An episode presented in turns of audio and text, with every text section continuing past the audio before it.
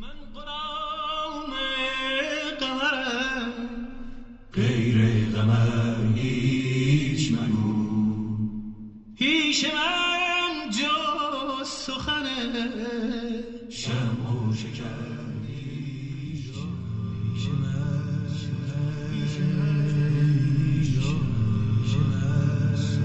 پیش من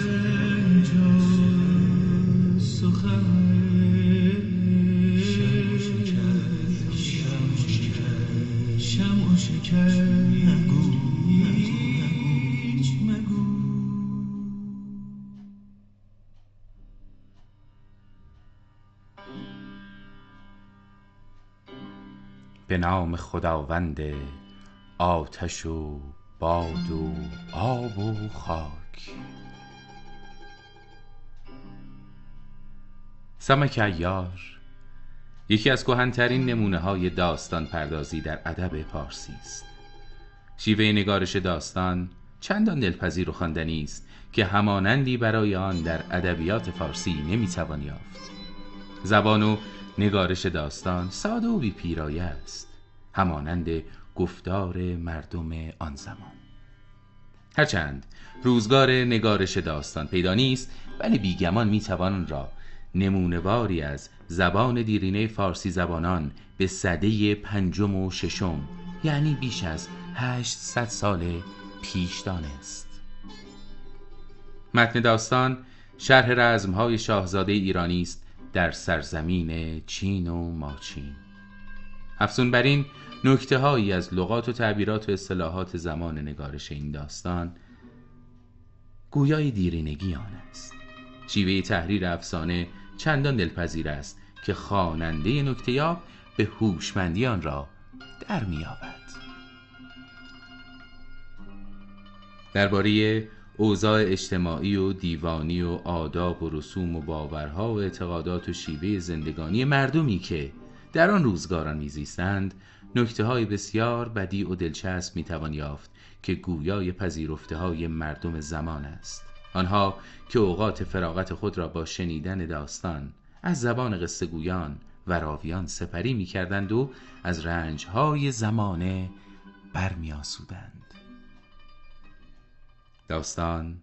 سرگذشت پسر شاه حلب است که از دختر پادشاه عراق زاده شده و دل به دختر شاه چین. فخفور. بسته.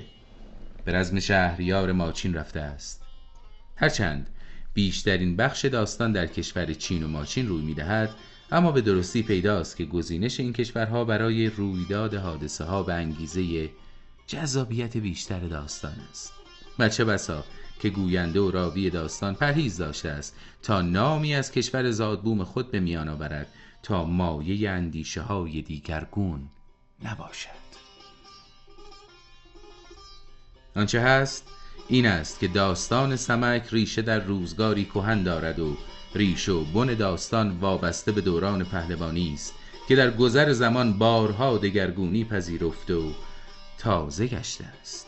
صحنه های جنگ و جنگاوری در آن همانند شاهنامه فردوسی است. نکته های گویای تمدن و فرهنگان نیز همانندی بسیار با این کتاب دارد. شاهنامه فردوسی این کتاب دیرینه حماسی.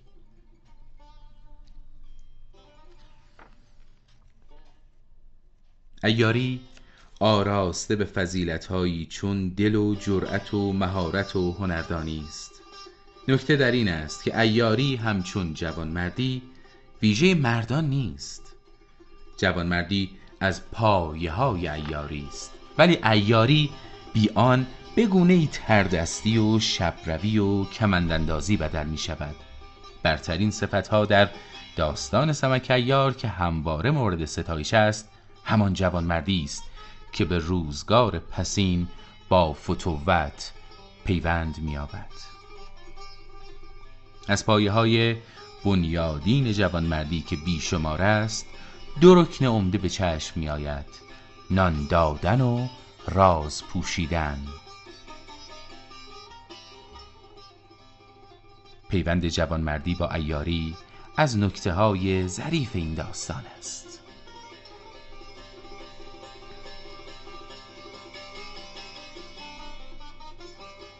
راوی داستان که قصه گویی چیره دست است در یکی از میدانهای شهر یا کنار یک راهگذر عمومی بساط نقالی می گسترد. با نواختن تبل و شیپور مردم را به شنیدن قصه دعوت می کند و این یکی از سرگرمی های طبقه فروردین جامعه است زن و مرد و پیر و جوان گرد می آیند و به داستان که با چیر دستی بیان می شود گوش فرا می دهند هرگاه که داستان به نکته پر حادثه و پر ماجرا برسد قصه گو نیاز می طلبد و درمی چند از مردمان می ستاند نیاز قصه گو هرگز رو به فوزونی ندارد. هرچند نخست 400 دینار طلب می کند به زودی به چهل دینار و چهار دینار نیز خوشنود می شود می گوید اگر کسی هیچ ندارد از ده خراب خراج نتوان خواست. آنگاه به خوردنی های همراه شوندگان صحنی حلوای به شکر خوشنود می شود و گاه به دعایی و الحمدی قناعت می ورزد. شرط دیگر ایاری و جوانمردی راستی است. ایار باید جز راست نگوید اگرچه خطری و زیانی او را فرا رسد. یعنی دروغ مسلحت آمیز نیست نباید گفت. زیرا دروغ گفتن شرط جوانمردان نیست. و اصل بر این است که مردان دروغ نگویند.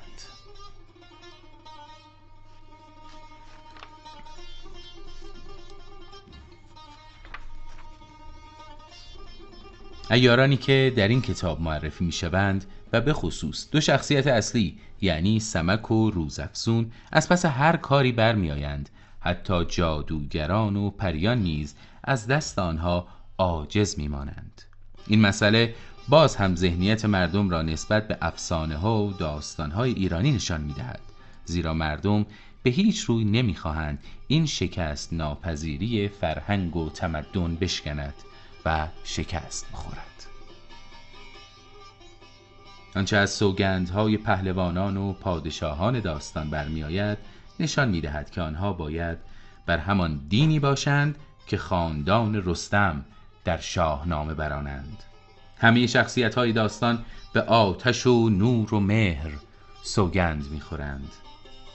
همانطور که می‌دانیم خاندان رستم تا آخر عمر بر دین خود میمانند و حتی پس از گسترش دین زرتشت این خاندان حاضر به پذیرش دین بهی نمی‌شوند.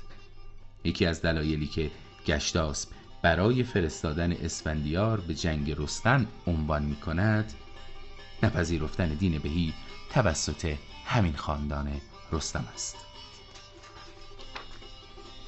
سرانجام باید گفت داستان سمکیار داستان ایرانی است. با نظمی منطقی و پیوستگی تمام حوادث داستان.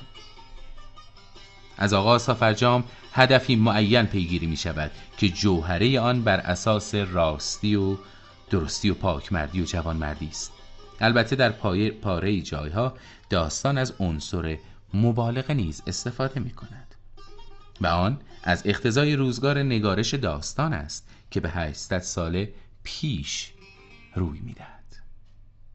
ولی با شفافیت و راستی از نیک و بد شهریاران و وزیران و درباریان سخن می‌گوید و در بسیار جایها دشواری ها به سرپنجه مشکل گشای مردم ساده کوچه و بازار و مردم ناداشت ایار پیشه که شیفته رادی و راستی و پهلوانی و جوانمردیند گشوده می شود تابناکترین چهره داستان سمک ایار است که مردی دلیر و پرجرأت و آزموده است. در وفا کردن به پیمان خیش از هیچ دشواری نمی حراسد تا او را نامی باشد در جوان مردی. سمک با همه دلیری ها و پهلوانی ها هنر پیشه کمانند است و هر دم خود را به چهره می آراید. زنان نیز در این داستان مقامی مناسب دارند و به اقتضا لباس مردانه به تن می کنند و به ایاری می پردازند و از خود تردستی ها نشان می دهند و سرانجام پیدا می شود که زن بودند.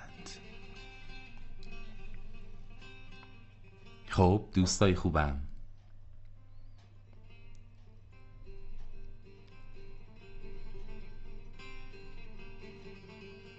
نظرتون چیه؟ امیدوارم که از این سری قصه ها از این سری روایت ها هم لذت ببریم هم بیاموزیم.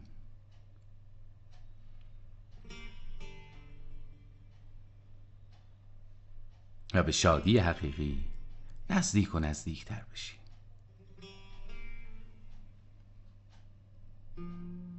در قسمت بعدی داستان سمکیار رو هم شروع می‌کنیم.